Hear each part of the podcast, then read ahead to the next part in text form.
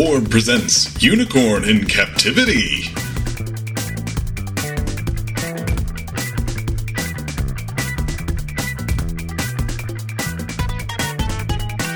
I'm Cole Ross. I'm Jeremy Greer. And you are listening to Orb. It is a Venture Brothers podcast. And you're not Gary, Jeremy. I'm not Gary, Cole. I'm Jeremy, Cole.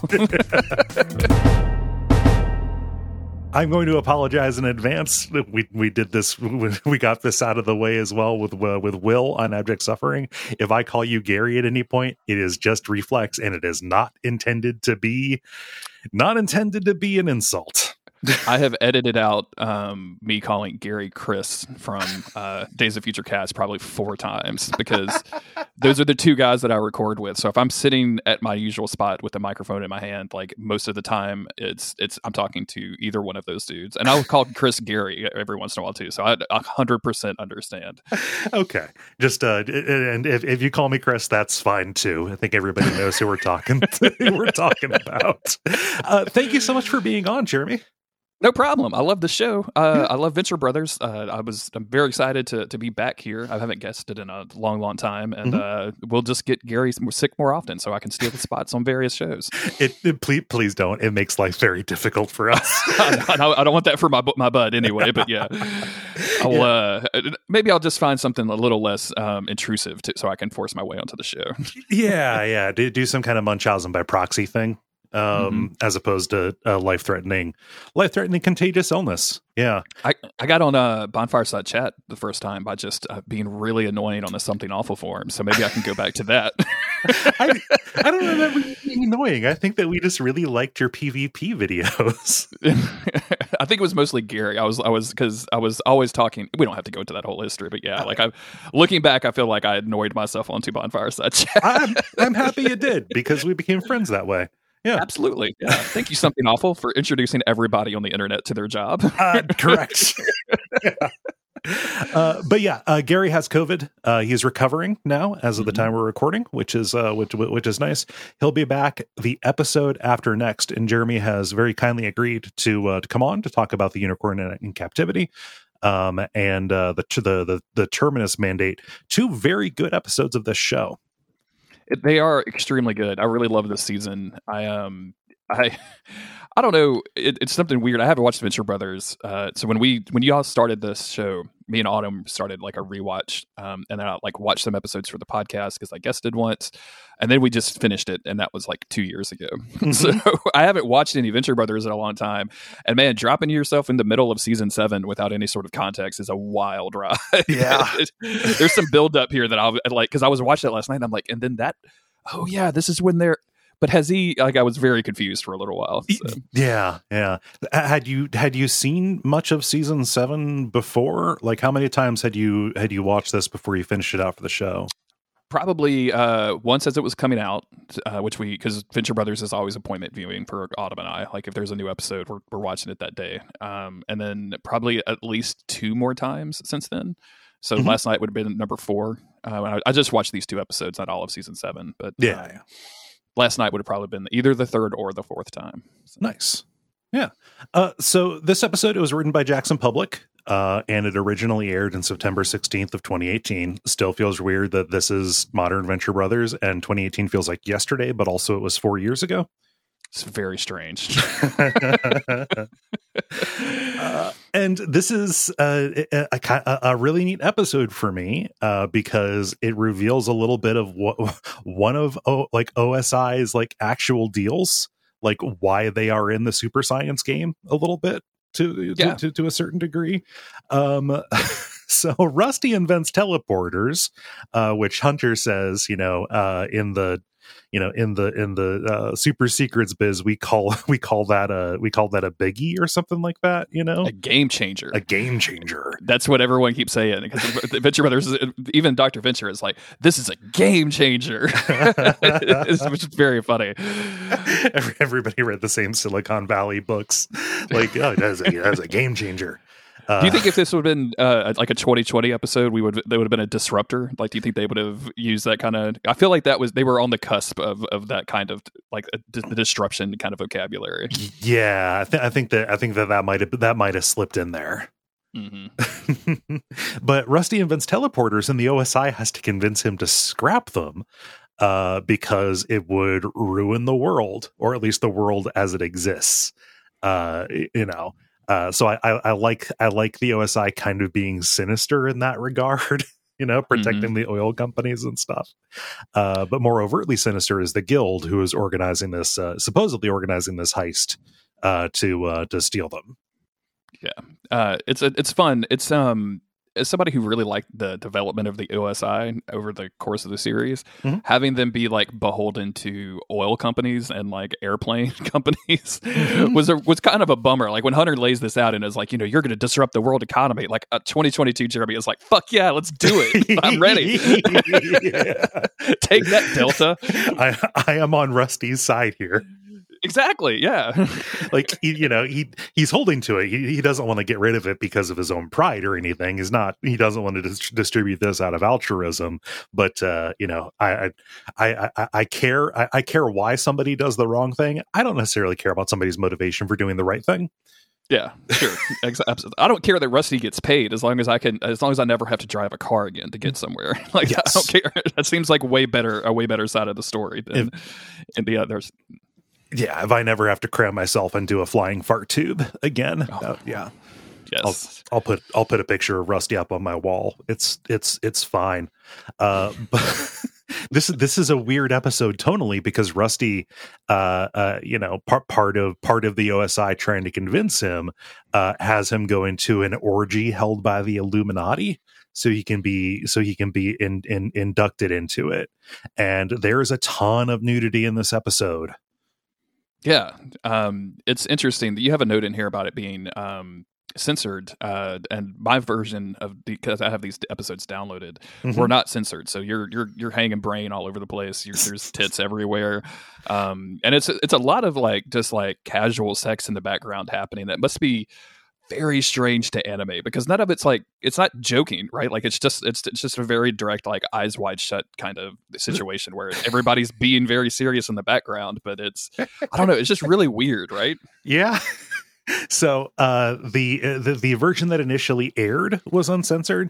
If you watch this on Hulu, the version that initially aired was censored. If you watch this on Hulu, and imagine if you buy it on Apple TV or something like that, you know, today, you're going to be seeing all of these animated, you know, dongs and boobies. But the boys in the commentary, like they're watching it and they're really, really surprised that the version that they see has everything uncovered.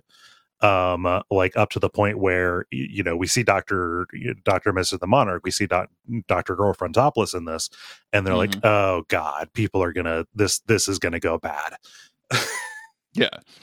It's a weird choice because they've always made her into like an object of sexual affection for pretty much everybody in the show since the first season, but they've never let it be like explicit, right? Like it's been like she's always been kind of like aloof to the whole thing, whereas in this it feels like she is an active part of this like sexual orgy thing, which it made me even question. I question it every single time whether or not it's Dr. Mrs. the girlfriend that shows up here, even though it's the same voice. I'm like, but she has this whole relationship with, and it's just very confusing, and I think that's part of it. It's just like she's just straight topless throughout this entire thing. Yeah, is weird. It ends up making a little bit more sense, or at least becoming easier to reconcile because it is not real. It ends up being a VR thing. So this is, you know, who knows the provenance if they've got Snoopy over there in the corner, you know, typing the code in very fast to shape the simulation, or if this is just Rusty's own mind doing his own fantasy fulfillment kind of deal. The reveal that it's all fake being the kind of post episode punch, I think, is what really trips me up about the whole thing. Is like I just feel like I always forget about it until that moment, and then I just think it's like somehow in my head I'm like, oh, it's just the time that he's getting like serviced by all the women at the end, right? Like I don't think that the whole thing was fake, but you're right, it's the entire thing is fake. They're just making up all these people, so yeah, who cares? Yeah, weird. That's why the Illuminati it's all people that Rusty knows.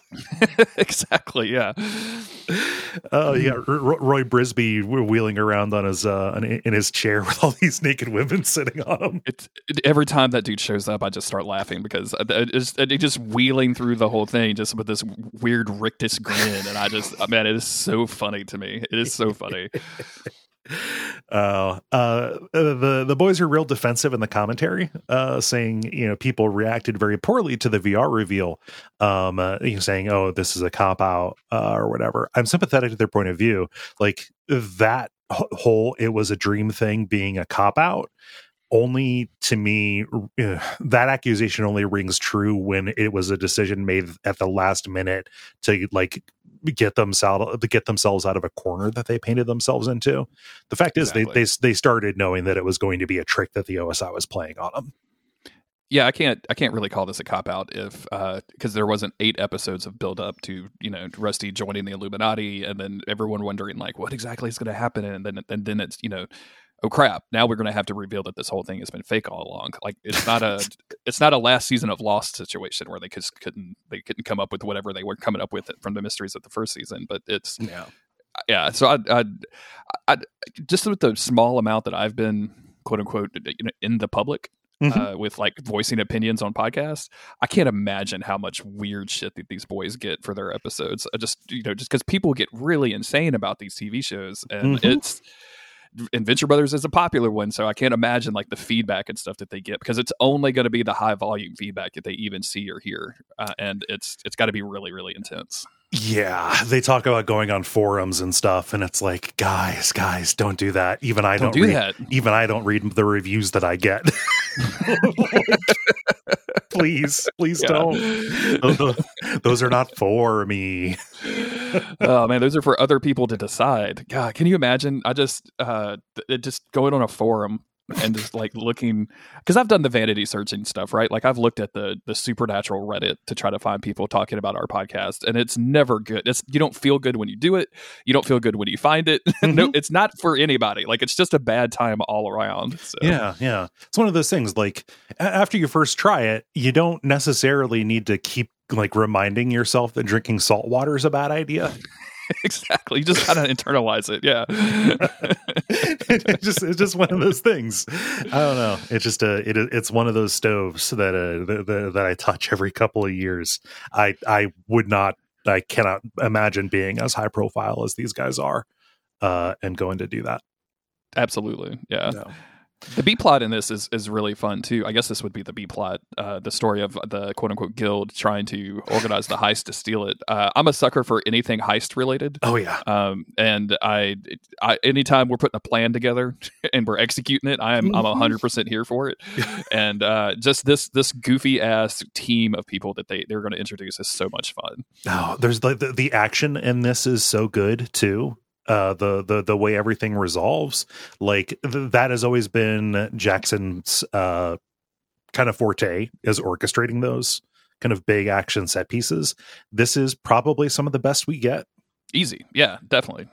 This is extremely good. I think anytime you put a teleporter in play and you get to play around with teleporter stuff in the context of like a heist or an escape plan or whatever it is, it's really, really good. And then they do the best thing, which is the opening scene from Mission Impossible where, oh, this is all a decoy team. And I love a decoy team fake out, man. This is my jam. I love it. It's so good. They do everything but have the elevator with the spikes on top of it. Exactly. Yeah. Nobody gets almost killed by an elevator. That's a bummer. But heist, always very good. Heist orchestrated by Toby Huss, where Mark Hamill is one of the actors in it. Very good. Yeah. So happy we got Copycat back. Because again, Toby Huss, national treasure. I like this character. Even just that gimmick of him being able to copy himself and all of them activating independently is neat to me. And I have no idea. Like, so this is where Gary would tell me some weird stuff about Multiple Man. I had it queued up. I was ready. I was going to be into it. I don't think there is a lot of weird stuff about Multiple Man. like the best parts of Multiple Man comes when his clones start behaving really, really erratically from him. Okay. So like he'll make a clone and the clone will have like a weird hero saving complex, like to the point where the clone is like actively trying to kill itself to saving people that don't need saving. Like it just weird stuff. Yeah. And then like some clones will just be super depressive and not like listen to him. But with this character, it's I think a little different. Like they lean on like the Multiple Man stuff just enough, and they plant a seed pretty early. And it had been a long time since I had seen this. So when they introduced the driver, Driver X, I, for whatever reason, I was like, "Isn't that Hank? I feel like that's Hank for some reason." Because I remember around this point he was like trying to date the daughter of the Walrus dude or something. So, but I hadn't. It had been a while, so I couldn't remember where he was in that process. But no, it's just another version of this guy, just being super quiet. But when he starts like bringing the clones back, that's the cool part to me, because Multiple Man doesn't work that way. Usually, like he just kind of reabsorbs them, but he doesn't reabsorb them from 10 miles away or anything. So when like towards the end of the episode, when 24 like opens the door, the guy like sees him and he just like melts into air. I was like, whoa, what the hell is that? Yeah, it's it again. So we have the multiple clones and the teleporters complicating these action scenes in a really great way, in addition to the fun sight gags and just wild performance by Mark Hamill, basically doing the Joker voice but playing like a villainous clown version of Plastic Man. Yes, absolutely. And clearly it is Mark Hamill. Like, I don't think that if you've listened to Mark Hamill in the last 10 years, you would not recognize his voice right now, right? Like, it's just so good. Yeah, this is, I love Mark Hamill's performance in this. Yeah. It's real good. And they finish up, they get the, they got the pair, because they had Kevin Conroy on as Captain Sunshine in a couple of episodes, so they got both Batman and the Joker. Perfect. Yeah, nailed it.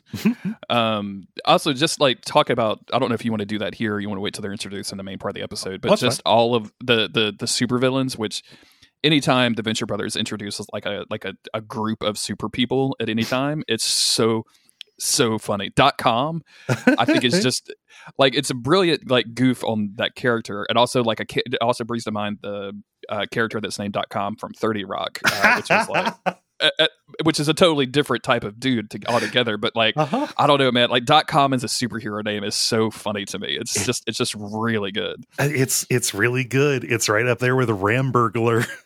Ram Burglar, man, come on, that's so good. Just like that, we've talked about it on the show quite a bit, but that is their superpower. Like, it there's a direct through line from The Tick to this, and just anytime they can lay this, they can just give us all of these background characters, and it doesn't even have to be a clever pun.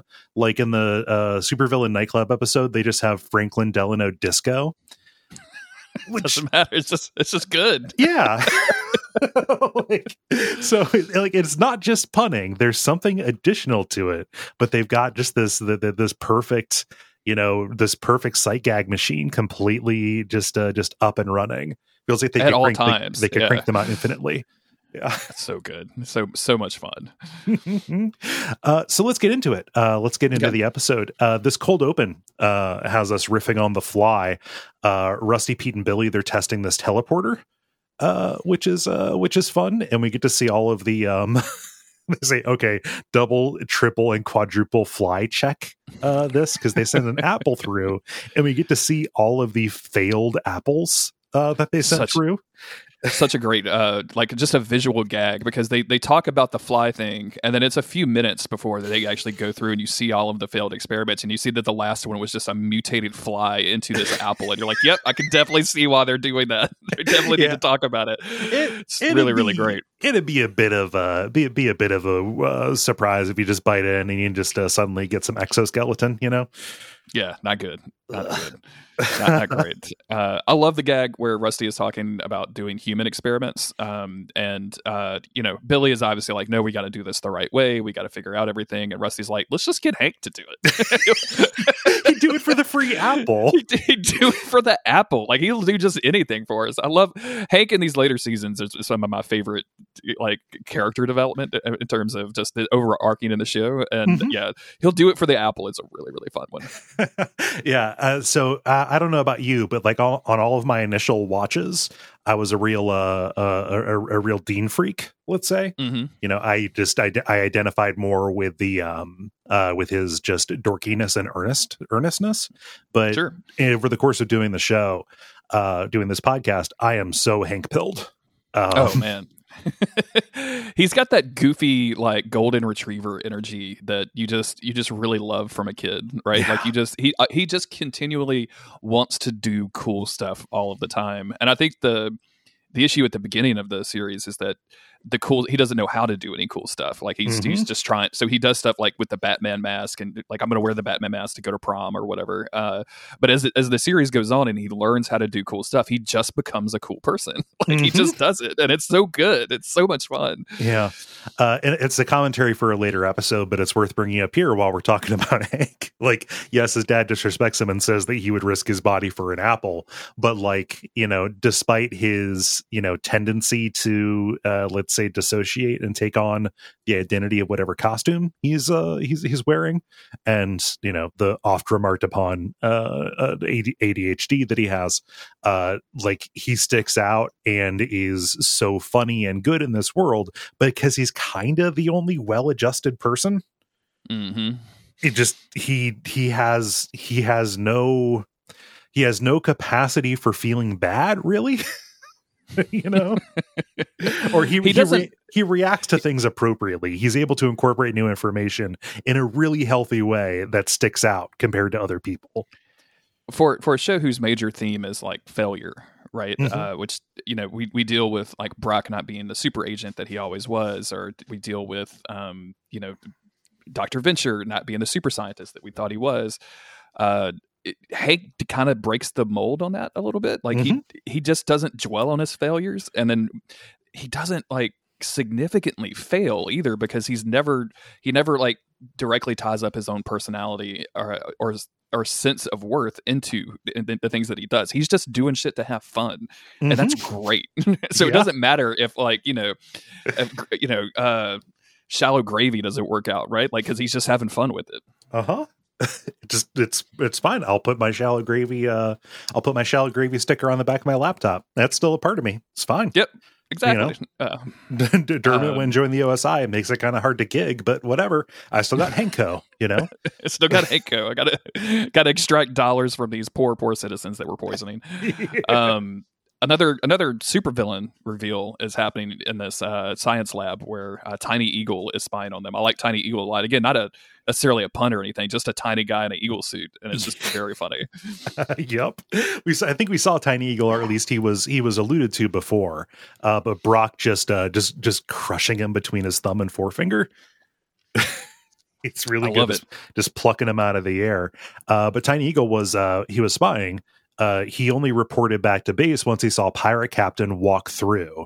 Pirate Captain came through to get some, you know, business signatures and just stepped on the teleporter, went through the other side, and got teleportation disorientation, started vomiting, thus making super science history.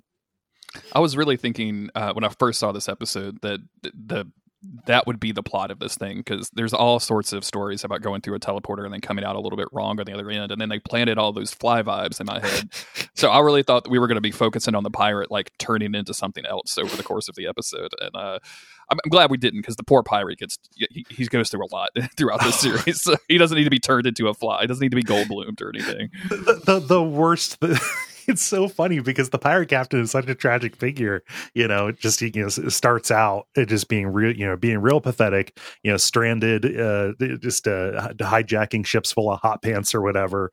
And like, he fails upward in so many ways. And like the worst possible thing that could happen to him has happened to him, which is becoming the CEO of the world's most successful tech company.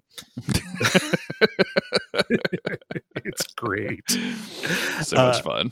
So we cut over. The Monarch is angry. You know, this discovery has gotten out. He's not going to join a team, even if it's just to fill in for this single job.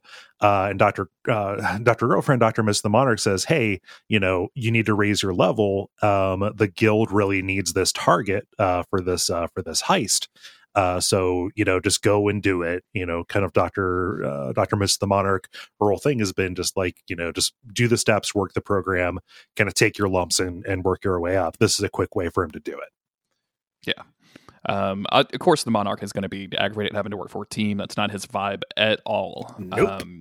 So I do want to mention one thing. Over the course of this season, like, they move into this house, which was his parents' house, and it was all decrepit. And like, I love the background stuff where they're just constantly remodeling it. And like, now we're in this kitchen that looks, it's like a really nice kitchen. And I know you're a homeowner. I don't know how much house talk shows up on Orb lately, but like, you must be looking at the background going, those are some nice cabinets. Maybe I could do that in my. Yeah. I mean, it would not be practical for my space, but it is really, I can appreciate a good cabinet. Yeah, how did they do that tile backsplash? Tell me more.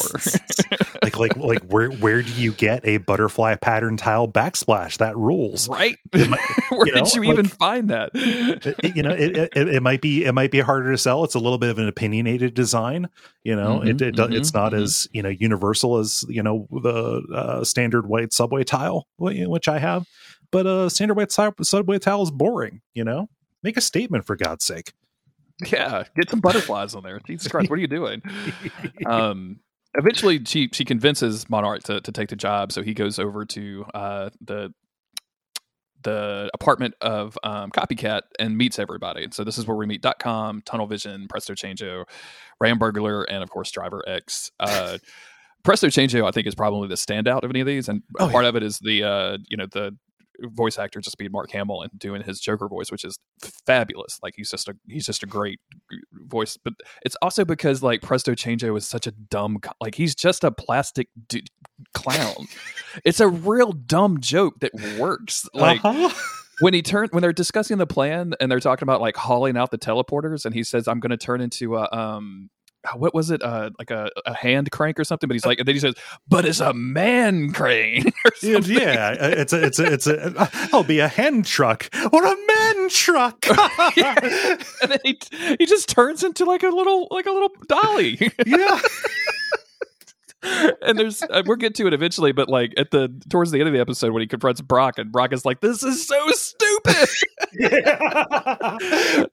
it's so good. Brock has no patience for this dipshit. It's good. Not at all. He calls him Toy Man. I had no idea. So correct me if I'm wrong, but Toy Man it's a DC villain who turns into toys. That could be the case. Yeah. I'm not nearly educated on DC stuff. So yeah. Like I saw a trailer for Black Adam and I was like, why do we call him Black Adam? That seems a little weird. Yeah, I don't know anything about DC really. So I've got no catalog on DC, but yeah, like in the commentary, Jackson and Doc talk about, it's like, I fucking hate shapeshifters. Like, they spend a good, few minutes just dunking on Plastic Man, just, like, all of their contempt for that idea, like, oh, he can change into anything but not change his color scheme, like, they poured all of their contempt for that concept into Presto Changeo, and the fact that everybody is like super professional and you have this just incredibly obnoxious clown just demonstrating, and then I'll turn into a snake. Who has time for Presto Changeo? Nobody. The least of which is the Monarch, who is barely wants to be here anyway, and then like sees this group of just fucking idiots, and it's just like, I am so above this. Like, and even though he may not be, like, he just feels that he is. Yes. Yeah. Let alone when he finds out that they're going after the Ventures.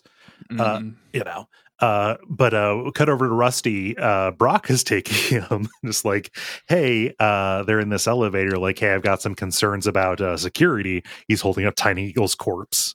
Like, maybe our security should be more than just me and the front desk guy who also gives tours. .com calls Sergeant Hatred something in this.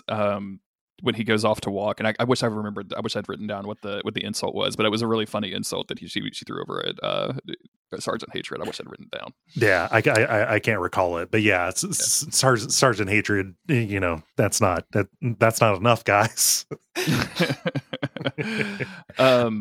Brock takes him to this floor that Rusty didn't know about, and it's like this hugely fancy room. Like, there's a bunch of weird statues in the background. There's like the stereotypical like hot receptionist, and the gag here where, you know, Brock is like leans over and just doing the Brock thing. You think he's going to like seduce her or say something, and he puts his thumb in her mouth, and everyone's like, "What in the fuck is going on?" But then the whole thing dividing to make become a door, including the receptionist, is so good. Like, it's, I mean, just it's so impossible and impractical that I absolutely adore it. Yep.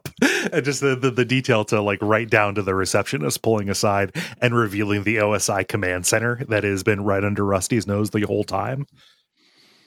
Perfect. Absolutely perfect. Yeah. But you know, Rusty sees this, you know, like, oh, well, now my erection's gone, which weird. Okay.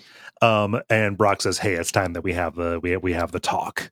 So we're going to see what that's about. Over at Copycats, we learn what the plan is. They're hitting Ventec Tower. Tunnel Vision's going to use the subway noise to cover his drilling in through the foundation. Presto Changeo is going to slip in through the laser, create disguised as a snake, and slip in a computer dongle, letting .com turn off the security so Ram Burglar can grab the target, bust out, hand it off to Presto, and then Driver X takes everybody to safety. You know, well thought through job, nice and simple. Monarch's not having it because, one, his role has been relegated to lookout, and two, nobody hits Venture. Venture's his. Yeah, he's his. I mean, it may not be his art, but like it's his in spirit, if not in writing. And his little rant about how much he knows about Venture, you have it in here with the coffee and the sleep number and everything. It's just very, very funny. It's amazing that you're 7 seasons into this series and Monarch just continue. Like, we don't really even have a great explanation for why he hates the Dr. Venture so much, but it still just works. It's always good. And just the pettiness of the detail. I know his sleep number. It's 25. He's soft. I don't even know what that means. I've never had a sleep number bed before. I don't even know what that means. And the idea of like using the Monarch is just to fly around the tower, just to look out, is exactly what, you know, is how the guild would see the Monarch right now. But that's not at all how the Monarch sees himself, and he's really, really upset about it. It's really good. And that's been his motivating tension for the past 3 seasons. Like, I mean, especially since he lost the cocoon, right? Mm-hmm. Yeah. So like he has like, hey, you know, Copycat, don't you have a copycopter or something? You know, like, let's just make an aerial assault. And that is thrown off as a joke. Copycat totally has a copycopter. It's weird that Monarch knew that. Oh yeah, absolutely. I mean, it just makes sense. You're not gonna be named Copycat and not have a copycopter. Like, no, it just works. Yeah, it comes when you register the name. Yeah, exactly. He signed up for the full packet, for the full copy package. But we're not changing the plan. It's happening tonight. So they're gonna go as it stands, and of course all of this is a big setup. Makes sense why Copycat would want to get Monarch involved in this, you know, just because contempt for the guy, right? Exactly, yeah. I think from here we go over to back over to Dr. Venture, where Hunter is kind of telling him how, you know, hey, you did a good job. This is what we call a game changer. But this game changer will actually destroy the economy, destabilizing the world, and then you'll have like the rich and powerful coming after you. And Rusty's like, I don't care. Like, as soon as I do this, I'm going to get a Nobel laureate, and I'm going to go to Spanakopita, and then I'm just going to retire on a pile of money and women. Like, I don't care about any of this stuff. Like, he doesn't care at all. But of course, the OSI does, because that's what's holding them up. Yeah. They're like, you know, like, let them come after me. The OSI is supposed to protect me. Brock says, oh, we are protecting you by getting you to not do this. Yes. It's a bummer that Brock's in on it, but Brock's a company man, you know, to some degree. Like, he's given up the life for the Ventures, but, you know, yeah. But it's not a request. Like, this isn't a kindness that they're offering. Like, hey, if you don't do it yourself, we're going to do it. And, you know, Rusty says, hey, this is a free country. Hunter turns on the shackles on his chair, and then we get the Illuminati appearing almost exactly like the Council. You know, yes. Black silhouettes against a red background. So much so that I would, if we didn't know exactly who was on the council right now, like if we were still kind of hiding that back from the viewer, I would assume that they were the same members in some cases. And there's some pretty recognizable profiles throughout here. I haven't been cued into the Venture Brothers for a long, but like you could definitely pick up on the amusement park guy we were talking about earlier, Bisbee or whatever. And there's some other recognizable profiles, but like it's just great, and it makes me wonder. Because again, like we're going to go through the whole like induction to the Illuminati orgy later, which is all turns out to be fake. Like, is this real? Like, or is this Hunter like faking these profile pictures to just set up this thing that's outside of him just to make sure that he can do whatever the hell he wants to? Right. Yeah. I have no idea when the illusion starts. Exactly. Yeah. Yeah. But some people who are on the Illuminati, kind of the main guy is Dr. Quentin Ball. This is a real weird one. He's a background character. He's the bald guy with kind of purplish skin that you see like in the background at like tag sale, you know? Oh, okay. Yeah. Yeah. All right. General Man-Hours is on it. Sure. Roy Brisby, obviously, and then this is like a real throwback. The administrator of the Mexican university from episode 2 of the show from Dia de los Dangerous. Oh wow, the one that's going through all the jibber-cabra stuff. Yep. Oh wow, dude, that is a callback. That is wild. That goes all the way back. Yeah, jeez. So. I love these guys so much. What a great TV show. They never put their toys away. It's great. Mm-hmm. Yeah. But, you know, they're not threatening him. They're saying, hey, we think that you've got what it takes. We want you to join us. You know, you don't have to make your decision now. We're having this gathering tonight. Come see what we're about. And then you make your decision. Exactly. Yeah. We're having a party. Why don't you come and hang out with us? We go over to 24, where he is training the dude Manolo and how to box. I just love that 24 picked up Spanish because that's just kind of dude that 24 is. Like he just, oh, well, you have a bunch of Spanish guys that live here with us, so we're gonna learn Spanish real quick. Uh-huh. But the main thing that happens is Monarch calls him. And I love the like lingo between 24 and the Monarch so much. Like as they have gotten closer in kind of status with one another, like even though 24 is very much the sidekick or the assistant or whatever you want to call him, they've gotten a lot closer. So they've just developed their own like slang and like kind of casualness. And Monarch is like, I can't believe this. I just thought we was a meet and greet. Yeah. Or a go-see. I'm like, what is a go-see? And I get it. Like you immediately get what it is, but it's just something that they have obviously, it feels like such a lived in conversation that they have had conversations like it before and developed that shorthand. And it's, yeah.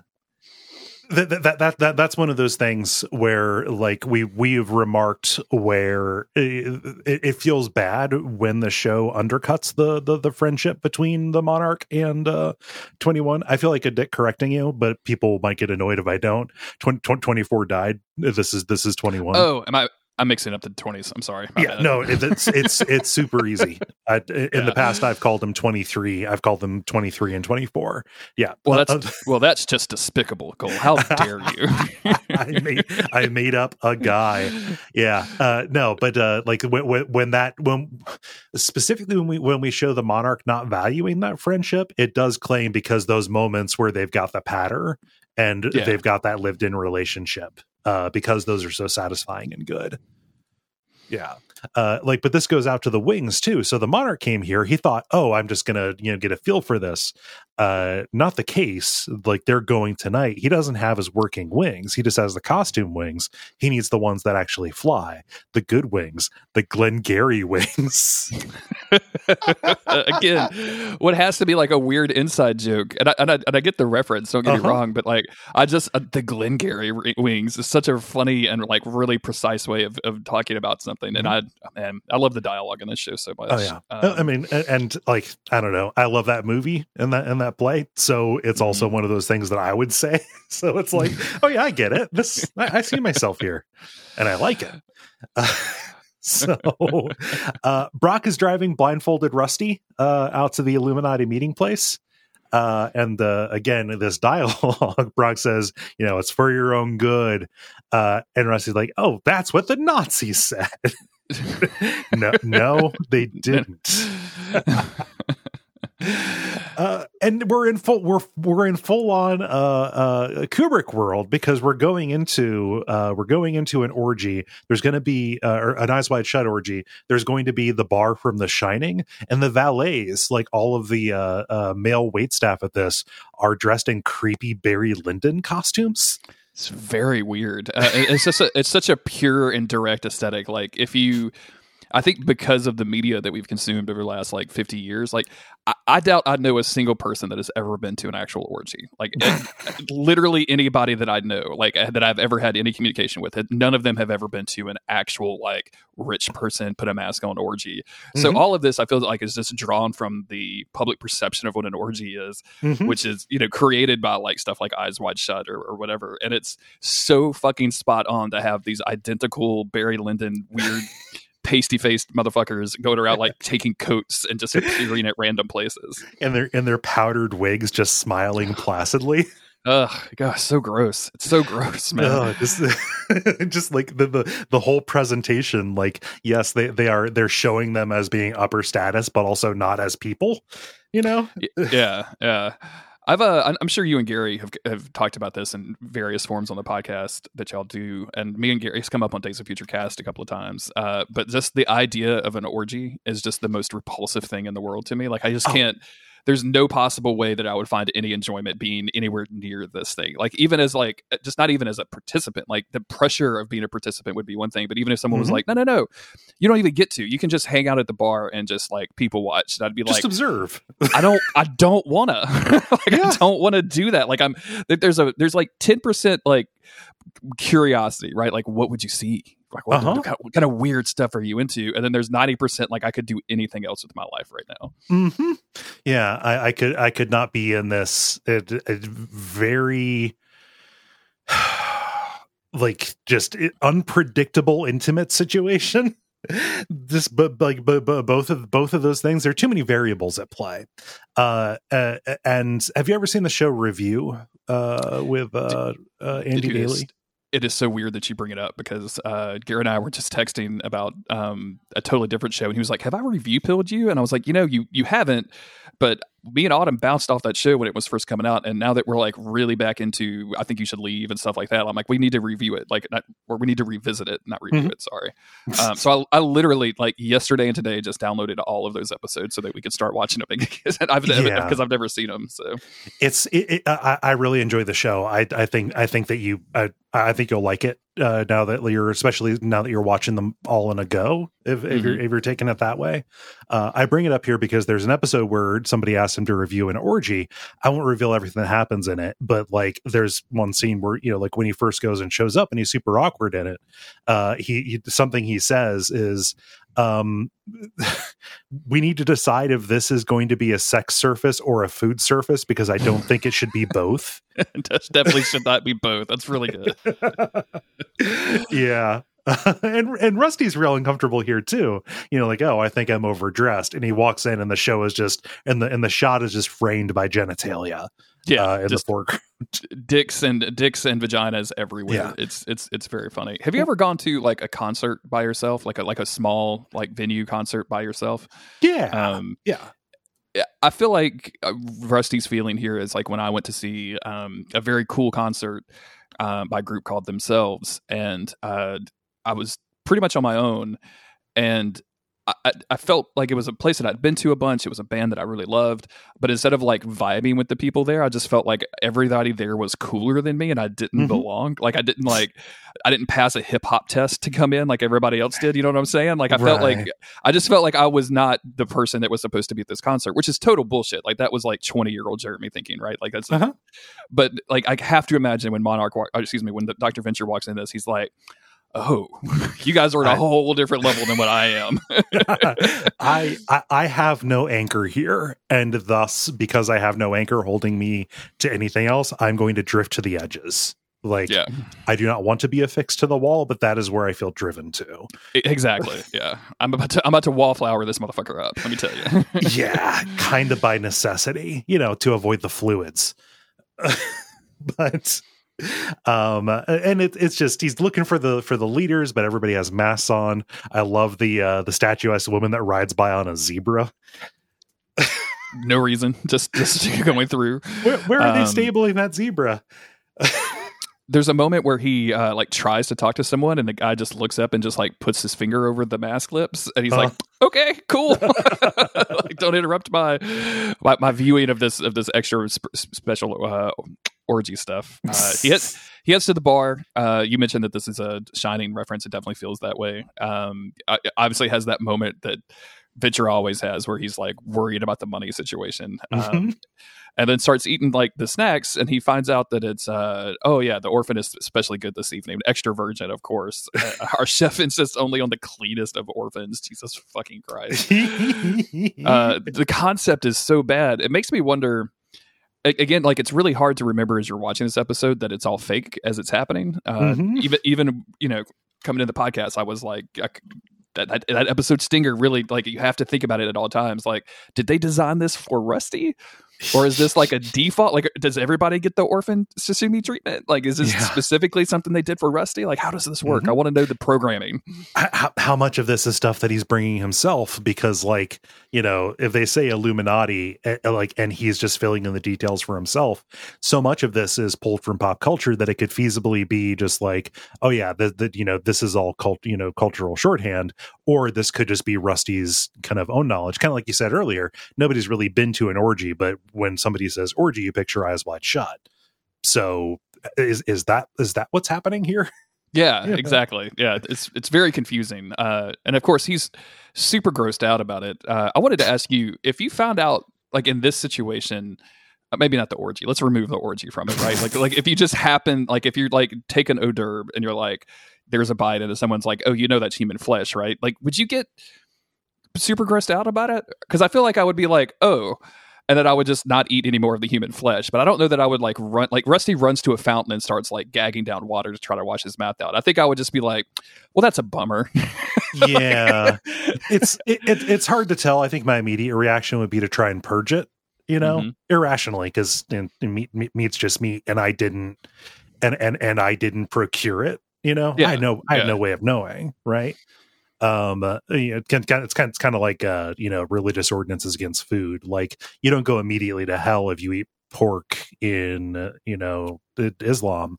It just, if you didn't know, it's just like, oh, well, you didn't know, so it's fine. It's a matter of intention more than anything. But yeah, I think that I would probably try and purge it. It's weird that he goes, runs out, gags, and then drinks from the fountain to get the payoff of him looking up at the dude right next to him in this moon mask, just lovingly bathing his scrotum and taint in the water. Yeah, why would you run to a fountain? Like, go to the bathroom, you fucking weirdo. The bathroom is occupied by the sex. By all the sex, of course. Yeah, all of the sex bathroom people are in there. Yeah, the human flesh thing comes up. Me and Autumn watched Hannibal not long ago, and then ended up doing like a whole like. You know, we went back to all of the old movies and like rewatched all of the Hannibal content we could get our hands on, and it's just like that dude feeds people all the time. Like, he invites guests over and feeds them human flesh, and we just had the conversation of like, if I didn't know, and even if I found out later, I'd be like, well, I mean, that's a bummer, but it was really good. Like, I don't know what to tell you. Presentation plus, my man. Like, I feel bad about it, and I hate that somebody died, but I don't know that I'd get worked up in my feelings about it too much. I'd be like, damn. I mean, I don't know. It would be hard to feel terribly. Yeah, I don't know how much guilt would factor into it. There would definitely be disgust and revulsion, but you know. See, I'll be honest with you. I don't know that I'd have a whole lot of disgust and revulsion. Like, again, I didn't do anything. It's just meat. Like, somebody's going to take this out of context. Twitter, calm down. I'm already worried about the ats I'm going to get on this now that I'm thinking about this. Like, Jeremy condones human cannibalism. No, I'm not seeking it out. I've eaten a lot of weird meat in my time, and I don't feel bad about it. So yeah. I don't know. Babies. I guess babies would be a total. Like, if you told me it was orphan babies, I would be a little fucking weird about it. Like, as opposed to, like, I'd probably eat James Franco with no problems. I mean, especially now. Yeah. I just wouldn't care. Like, all right, well, there's less James Franco in the world. I think we're all happy about that. I'm fine with justice cannibalism. It's weird. It's weird where we draw our line. Yeah, everyone's worried about being canceled. They should be worried about being cannibalized. Cancelabilism. There you go. Things can always get more extreme. Oh man, Justin Peterson, make a video about this. I'm ready. Say it out loud. Oh my gosh. So Rusty, disgusted by everything here, he goes to run from the moon guy washing his balls and runs, straight into Dr. Mrs. the Monarch. He kind of recognizes her, but doesn't. He's like, "Hey, do I know you?" She's just here. She's not a leader. She is working the orgy. I love this line. This gig was a lot easier before they inducted the guy who invented Viagra. Yeah, now you have to stay all night. These things aren't just one and done.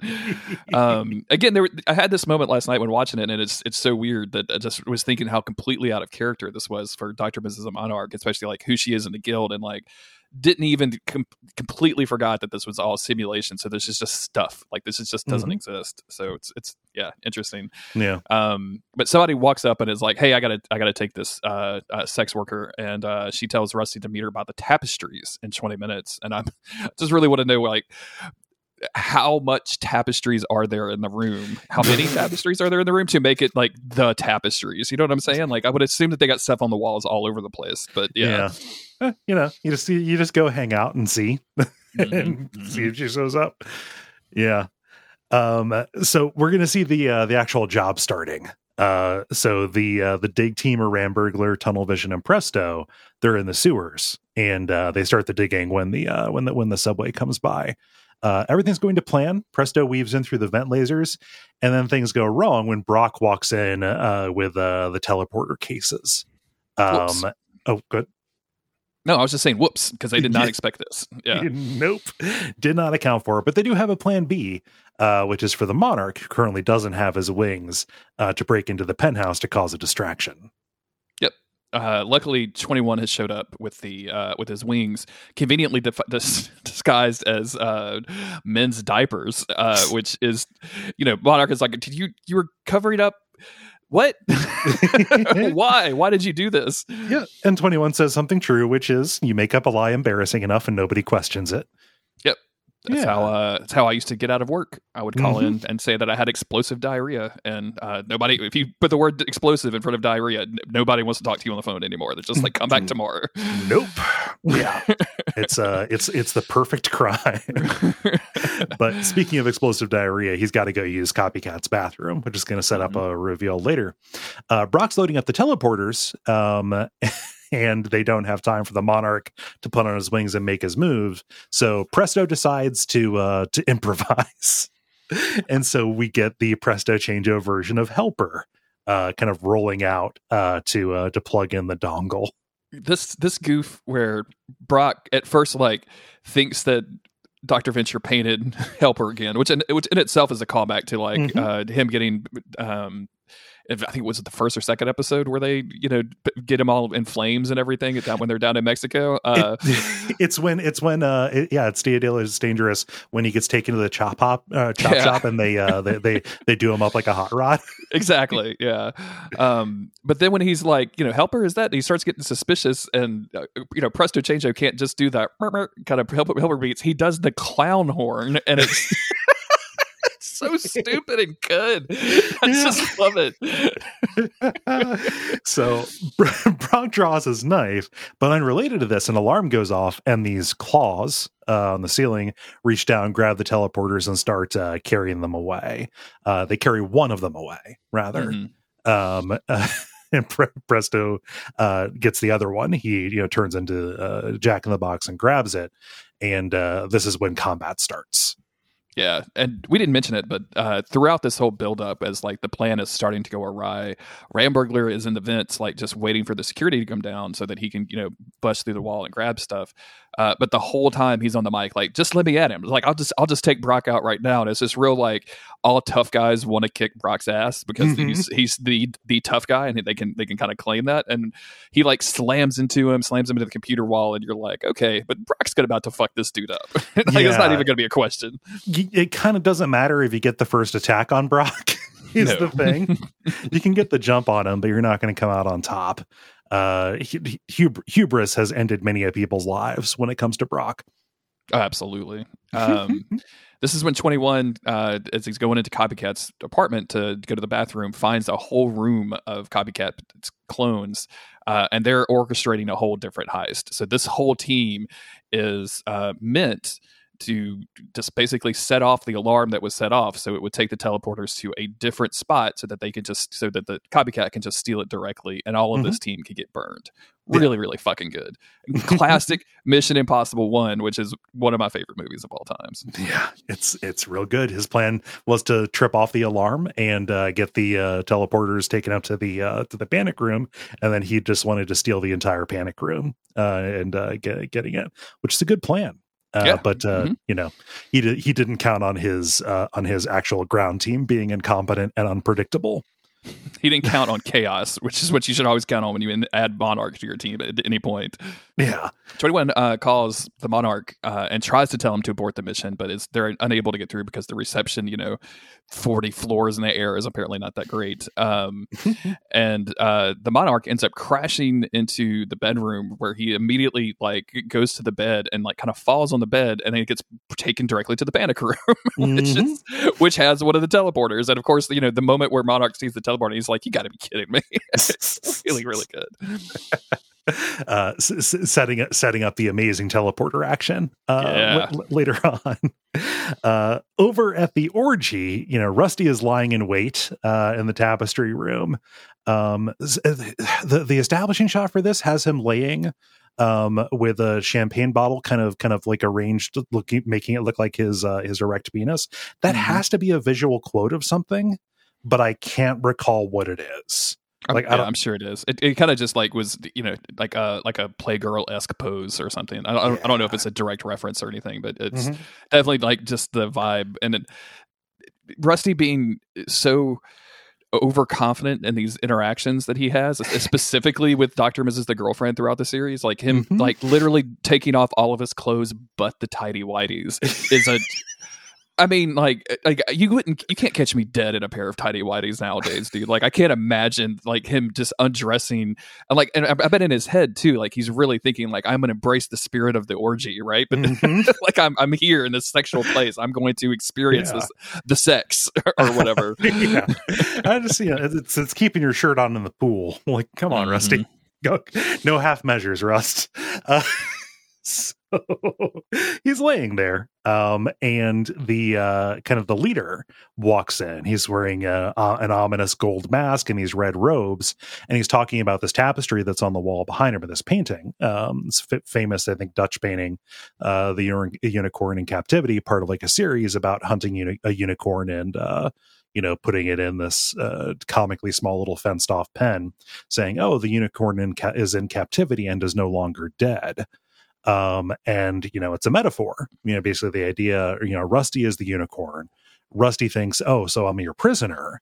And the Illuminati guy's like, no, you're not a prisoner. You're not confined. You're safe. He's been a beautiful garden. He can't hurt anybody or be hurt by anybody, just trying to basically reframe the perspective on what joining the Illuminati would entail. Yeah, and Rusty's response, which is I'd rather be in the woods running free with my dope-ass unicorn horn. It's very funny. It's very good. And he stopped. Rusty goes to leave. Just to say, I'm just not going to be a part of this. And he stopped with the other mass Illuminati comes in, and this is where they present their actual offer, which is join us or die, which in this case takes the form of the lady or the tiger, the lady being this Dr. Mrs. the girlfriend, or the tiger being a huge dude with a giant metal blade of a dildo. And yeah, I love Rusty's please tell me this is another metaphor. And they're nope, not at all. This is for real. And yikes at this decision. Cold hard truth, Dr. Venture. In this world, it's fuck or be fucked. Ouch. Yeah. I'm curious, you know, with the did they say anything about the language on the show on this episode during in the commentary? Because it stuck out to me. There's several times throughout this where they say like what the F or what the H, like especially the guild heist team. Uh-huh. But then you just actually have fuck or be fucked in this, and I was like, I don't know what they're like. I was curious if there was a thing, if it's a censorship thing versus a not censored thing, or a you're at an orgy, so of course you can say the word fuck thing, or if it's like Copycat maybe doing that like MCU Captain America thing, like chiding people about their language or something. I don't know where it was coming from. It's not addressed specifically in the commentary. Mm-hmm. As far as I can tell, I think maybe the most plausible scenario is either they were doing it as a joke to draw that contrast, or what feels more likely, because you know, like it feels like such a compromise, is that like maybe Adult Swim gave them, all right, you get 3 fucks this episode. Yeah, you know, we're gonna beep them, but you know, any more than that would be gratuitous. So I've got no idea if that's a deal they would make, but that lines up for me with what, you know, a brain dead standards and practices department would do, you know? Sure. Yeah. That makes sense. Yeah. And this is where things actively start falling apart for our ice team. Yep. They've got 1 teleporter. They don't have 2. So they come up with this, like, we're going to torture Brock. Meanwhile, Monarch is in the panic room and hatred catches him. And this moment where hatred just immediately opens fire on the Monarch. So the Monarch like holds the teleporter up, which is kind of like just a big metal circle, holds it up like a shield. And of course the bullets go in and then just start wasting Ram Burglar, who's holding on the other side of the teleporter. It's so good. I love teleporter goofs, man. It's so fun. I love that he falls over, and if the bullets didn't take him, the teleporter does. He gets telefragged. His head gets teleported into the panic room, horrifying the Monarch. The Monarch has no idea what's going on or why there's his head going there. I mean, obviously he recognizes it, but it's just very funny. Uh-huh. Yeah. Presto grabs the teleporter. Him and Tunnel Vision start trying to run. And this is where Copycat makes his move, which, as we mentioned before, was to get the teleporters into the safer to the panic room, and then to just steal the panic room altogether. Mm-hmm. I love we're trying to break into the safe, so we're just going to steal the safe situation. I don't talk about Agents of S.H.I.E.L.D. a whole lot, but there's a gag from the first season where they're breaking into a building, and Agent Coulson is like, you know, we need a computer guy because we're going to upload all of these files. And so they've got a van outside with computer guys, and it all goes wrong, of course. And Agent Coulson calls down and is like, you need to prepare for a large file transfer. And they're like, all right, sir, when's it coming? And he's like, now. And he just pushes a filing cabinet out of a window. Oh, that's good. I like that. It's a dumb goof, but it gets me every time I think about it. And I just, stealing a whole panic room is exactly the same kind of situation. Yeah. Like that whole thing, the idea of just stealing the safe instead of breaking into it, just brings to mind the ATM from Breaking Bad. Yeah, absolutely. 100%. Yeah. I'd forgotten about that one, but that's exactly the same situation of just like, I'm just going to take this to my house and work on it for a while. Yeah. You know, just from the comfort of your own home. Everybody's working from home these days. Yeah. So 21, you know, he's desperately trying to get anybody in this team to understand that they're being set up. So he runs up to the getaway vehicle. It's this armored car. And before he can get there, we see that Driver X is actually another copycat. He snaps his fingers, just leaving an empty suit for 21 to find, which is very confusing to both 21 and .com. Yeah. And mm-hmm. Brock is awakened and has chased Presto Changeo and Tunnel Vision out of the manhole. And they throw the teleporter to 21, saying, all right, you're a getaway driver now. Brock manages to chase Presto Changeo, and I mentioned this earlier, but he changes into a Stairmaster, which Brock like just naturally runs up and starts moving, and Brock he just gets so mad. He's like, this is so stupid, and he just stabs Presto Changeo in the control panel, I guess it would be the best thing. The control panel, but where his face was. Yeah. Oh man, this is so funny. Just Brock's like, this is so stupid. And the music is up. It's just in the middle of this action scene, and Presto Changeo does the dumbest thing. So good. Hatred runs out. he manages to somehow hit the copycopter and causing the thing to start tailspinning. I was going to call it out too, but the aborter Rooney, like all of Copycat's, I don't know if we've talked about it a lot or if y'all talked about it on a previous episode, but his whole language thing is just very good. Like, just it's like a 1950s Dean Martin. It's a Rooney time. It's really fun. So he bails. He just snaps his way back to the main Copycat. Mm-hmm. Unfortunately, this puts every Copycat back in the apartment that the helicopter and the safe room crash into. Yep. He says something here too, like, well, doesn't that just put a fly in your martini or something, like real, like Sammy Davis Jr. and Dean Martin is, and then it just kills him. It's very funny. The Monarch is still in the safe room. I love this like shot of him just getting bounced around with Ram's head just bouncing around with it, just so gruesome. It's very bad. Mm-hmm. And he opens the door thinking he's going to get out, but he sees the door is pointed down and they're careening toward the big statue of a hand that's in the middle of Columbus Circle. So he decides, hey, I'm going to use the teleporter to get out of here, putting himself in the passenger seat of the truck, distracting 21 for just enough time for them to crash again into the center of the plaza. And I love the moment where they're like ejected from the car and they're sitting in the middle of the plaza and 21 just like, sup. The moment when the Monarch appears in the van next to 21 is good too, because they do that thing that, TV shows do from time to time where one person starts screaming and the other person just screams back. And it's just between these two, though, it's especially funny. I wouldn't have screamed if you didn't scream. Also a really good detail because, the Venture Brothers security and, of course, OSI is now involved in this. So they're all like running up to this plaza to like catch these two guys so they can get their hands on the teleporter. But I just really love the noise. I don't know why, but it brings me back to like Tecmo Super Football. Like it feels like that kind of noise that the football players make. just the noise of organized men running. Exactly. Yeah. But they're all making like like they have to be doing it with their mouth, right? Like they have to be making the noise, which is very, very cute. It's very cute. But the teleporter slides out of the safe room, and by the time the OSI and the security folks roll up or hut their way up, they're gone. So the target has gotten away, and that is the cut to credits. And then we get the post reveal where Rusty has been sitting in this THX 1131 or whatever the number is chair with just a comically large dick sucking machine working at him. Mm-hmm. And he's in a VR thing, just getting like he's got his hands out and is squeezing boobs, and like he's on the top of the world. And of course, Hunter is just like very dismissive, like get a nerd laid, and they think they're the masters of the universe. Very good stuff. I like Hunter a lot. So. Hunter's great. Yeah. And that's this very good episode. Like this is madcap. There are antics here. It uses the characters really well. And like, yeah, the orgy stuff is a bit of a tonal clang, but I'm into it. Like there's good gags there. Do you have any kind of final thoughts on it?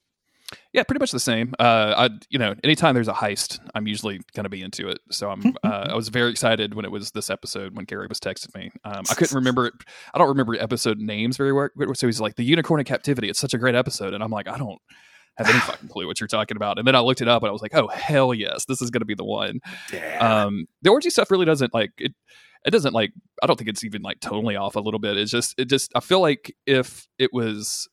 As you mentioned in the commentary, that they just wish it was censored on all platforms. I think that would be funnier than it is now, because there's an early episode too where like a young Venture sees his father's penis and it turns into a snake, and like I think that scene is funnier censored than it is just when you can see everything clearly. But I mean, fantastic episode, just full of good jokes, full of good action, and it's classic Venture Brothers, man. Like they just killed this stuff. Love it. I'm so excited for whatever they do to quote unquote wrap up. Like I want to see the final Venture Brothers thing that they managed to do. So. Same, yeah. And that's one of the weird things about listening to the commentary of the season is them talking about plans for season 8 and 9. Have joking, but like. there are times where like, oh yeah, you'll see more of this later, or like, oh, like we've got plans for that. And it's like, it is, there's a real tragic irony to it. So they've got one chance, they've got one bite at it to, you know, kind of wrap things up. And I am real curious to see where it ultimately goes as well. We talked about this way back when I first guested, but like they did that season where they were like selling a t-shirt for every episode, and every episode of that season, they had like characters were wearing like very specifically designed t-shirts, and you had to like guess which one it would be that you could buy at the end of the episode or whatever. And I bought every single shirt, I think, like maybe not one. And I don't have of them anymore, which is unfortunate, but I don't know what I could do or what we need to do as a society just to make sure these guys can continue doing whatever the fuck they want to. Like, I just like, I wish they had a Patreon I could subscribe to, or just, I just like fucking kickstart the next two seasons of the Venture Brothers. I know that's unfeasible because animation is crazy expensive, but like, I just want it. I just want it. Like, what money do I need to pay you? Like, if Adult Swim won't do it, like Jeremy Swim will. I promise. Like, I'll try. I'll form a co-op. Like, I don't know what we need to do. we will see if we can find a way to make it happen. Oh, I know a couple of guys. I mean, we could get this together. How do you feel about the mob, the Louisiana mob specifically? Oh man. Where can people find you, Jeremy? Best place is on Twitter at JG Greer. That's where I tweet about all of my various projects on the Duckfeed Network. Y'all probably already know I do Days of Future Cast with Gary, where we talk about X-Men and Marvel stuff mostly. And I also do a podcast right now called Still His Kingdom Keeps, which is a podcast about the TV show Merlin that aired on the BBC back in like 2008. And is really good. So you should go check all that stuff out at, just go to at JG Greer. I'm usually tweeting about some of it. So, yeah. Well, again, we really appreciate you hopping on and filling in. This has been a good time, and will continue to be a good time next episode. Heck yeah. If you are listening to the show, you probably know how to support us. Patreon, leaving ratings or reviews, telling your friends. We're getting close to wrapping this up. This show, we're running out of the Venture Brothers to talk about. But we know what we're doing. After this, we're just kind of making some final arrangements before we do a full episode, and we're real excited to share it with you. And we will do it when we can. But yeah, until next time. Go Team Venture.